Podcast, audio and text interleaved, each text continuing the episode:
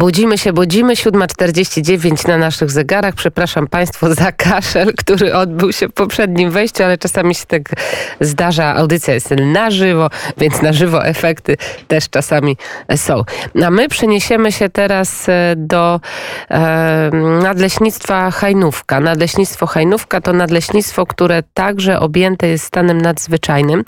Nadleśnictwo Hajnówka to tam między innymi są nasi znajomi, nasi przyjaciele, u których gościliśmy także z Radiem Wnet, a przy telefonie jest nadleśniczy właśnie z Nadleśnictwa Hajnówka, pan Mariusz Agiejczyk. Dzień dobry, Daszbur. Dzień dobry, Daszbur, szczęść Boże, witam serdecznie. Mm, witamy bardzo serdecznie. Proszę nam opowiedzieć, co się zmieniło, jak wygląda mm, funkcjonowanie nadleśnictwa i w ogóle jak się żyje w momencie, kiedy stan nadzwyczajny już trwa no, ponad dwa miesiące. E, powiem tak, nadleśnictwo Hajnówka owszem jest objęte stanem wyjątkowym, ale nie w pełnym wymiarze. Jest to tylko jeden obręb ewidencyjny e, znajdujący się przy e, granicy państwowej między Białorusią a, a Polską. Stan wyjątkowy, no to jednak jest stan wyjątkowy. To, to naprawdę jest doświadczenie, z którym musimy się zmierzyć. Ten problem migracji nielegalnej E, dotyka również e, tereny nadleśnictwa i widzimy du duży problem e, właśnie związany z tą nielegalnym przekraczaniem granicy. Oczywiście podjęliśmy tutaj wszelkie próby współpracy i jesteśmy i mamy porozumienia ze Strażą Graniczną, z, z policją, z wojskiem polskim jak, i staramy się pomagać w tym nadzwyczajnym dla, dla nas okresie. E, jako, jako leśnikowi, no to dla mnie jest naj, naj, najdroższa jakby tutaj dobro Puszczy Białowieskiej, no i jak widzimy e, masę ludzi, którzy, którzy e, napierają na ten obszar przyrodniczo cenny. No to jest dla nas bardzo terapujące, ponieważ te grupy które się przemieszczają, e, potrafią e, również rozpalać ogniska w środku drzewostanów u nas w Puszczy, a wiadomo, że Puszcza Białowieska jest dotknięta gradacją kornitka drukarza, jest dużo martwego drewna, no i to budzi nasz niepokój, no oraz rzeczy, które pozostawiają migranci w czasie tej swojej wędrówki i to są ilości, które naprawdę nas teraz y, y, zastanawiają, jak będziemy się jak będziemy z tym problemem sobie radzić po stanie wyjątkowym. Mam nadzieję, że te wszystkie problemy, które teraz nas tutaj dotknęły, przeminą i, i, i wyjdziemy z tej sytuacji obronną. Powiedział pan, powiedział pan o tych uchodźcach. Spotkał pan takich uchodźców? Spotykają leśnicy, spotykają państwo tych uchodźców w lasach? Powiem pani, że nawet byli u mnie w domu, bo mój dom, leśniczówka jest przy samej Puszczy Białowieskiej, no i taka grupa do mnie przyszła. No, oczywiście pomogłem jak mogłem, nakarmiłem, napoiłem, no i oczywiście zgłosiłem do naszych służb. I kto Także, to był? To była rodzina? To byli mężczyźni? To kto by, przyszedł?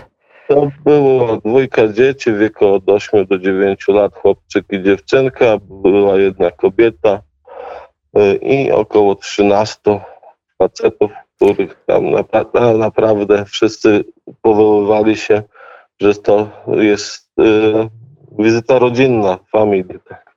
Ale, ale no, wiadomo, że tam dzieci i, i ta kobieta, no nie, mogło być więcej niż jednego ojca albo dwóch. Czyli 16, 16, 16 osób przybyło do pana do domu no.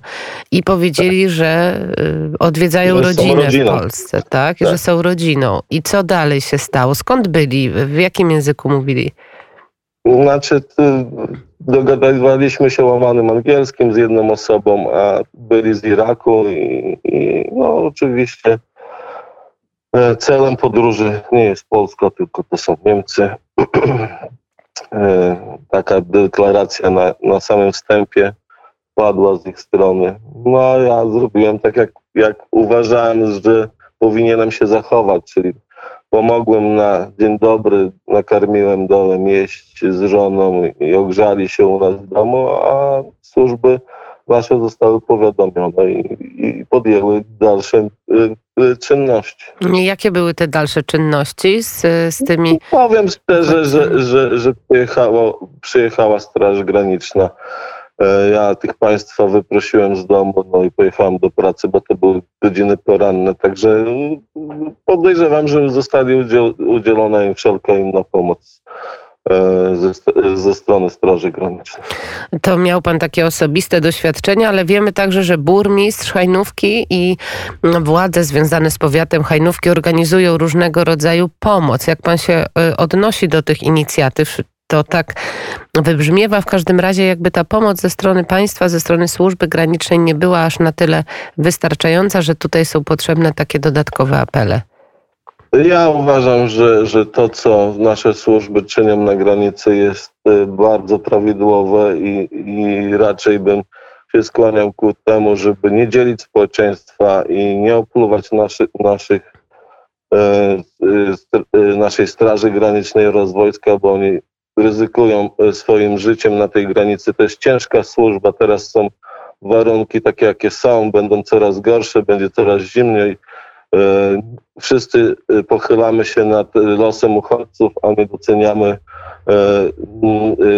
działań nas, nas, naszych służb wojskowych. I to jest bardzo dla mnie przykra sytuacja, ponieważ to są młodzi ludzie, którzy chronią i bronią naszych granic. Ja uważam, że to ich powinniśmy wspierać, a nie krytykować im zaufać, a, a y, tak jak y, to się dzieje na Litwie czy na Łotwie i nie, nie należy tutaj y, jakby mm, robić złego PR-u dla, dla, dla naszych służb. Myślę, że nasze służby bardzo dobrze opiekują się tymi ludźmi, jeżeli potrzebują pomocy i wykonują swoje zadania. A jakie jest nastawienie pana kolegów, pana koleżanek, y, ludzi, którzy mieszkają i w Hajnówce, i w okolicach, i na terenie, czy przy terenach Puszczy Białowieskiej? Y, jak są nastawieni do uchodźców? Bo z tego, co mogłam przeczytać ostatnio, pojawił się taki raport socjologów, dwóch, którzy byli na granicy, że na początku był właśnie entuzjazm, była chęć niesienia pomocy, było duże współczucie i empatia, to wszystko zaczęło się zmieniać, że ten stan nadzwyczajny im dłużej trwa, tym te nastroje są też niestety hmm, coraz trudniejsze i to nastawienie właśnie do uchodźców też się znacząco zmieniło. To prawda? To chyba są postawy indywidualne e, każdego z nas. Tak? E, ciężko jest określić e, naprawdę dla mnie, jak, jakie są emocje u innych. Moje emocje są, no, jestem empatycznym człowiekiem, także staram się pomagać na bieżąco, ale przede wszystkim myślę, że, że, że działanie, które podjął rząd polski jest słusznym działaniem, bo im wcześniej dotrze do tych ludzi, że nie będzie, że nie jest to granica do przejścia, nie jest to szlak migracyjny, który jest łatwy, przyjemny i bezproblemowy i tym y, więcej istnień i więcej y, cierpień nie, nie, nie będzie tutaj właśnie na, na naszej, y, y, przy naszym, w naszej, w naszej, w naszej stronie, tak? czyli tutaj na, na naszych terenach. Jeżeli się ludzie zrozumieją, że, że to jest granica państwowa i są do przejścia odpowiednie miejsca, czyli przejścia graniczne, no to to, to tak, ale tak naprawdę no jest, bu, bu, budzą pewne oba, się obawy, tak. No, tym bardziej, że w sobotę miałem znowu gości, ale nie było mnie w domu i zagościli w mojej stodole. Nie jest to naprawdę e, coś, co, co człowiek przeżywa na co dzień, że przyjeżdża i widzi tam, że ktoś wchodzi do, do, do, na posesję jak do siebie, tak. Znaczy, Tutaj ja musimy postawić e, kropkę. Tak jak pan powiedział, będą na pewno się takie sytuacje powtarzać. E, Pan Mariusz Agiejczyk, e, nadleśniczy Nadleśnictwo Hajnówka. Bardzo dziękuję za rozmowę. Dasz bur. Dziękuję. Wszystkiego Dasz dobrego. szczęść Boże, pozdrawiam. Mm. Pozdrawiamy 7.59 na naszych zegarach i już najświeższe wiadomości i Adrian Kowarzyk.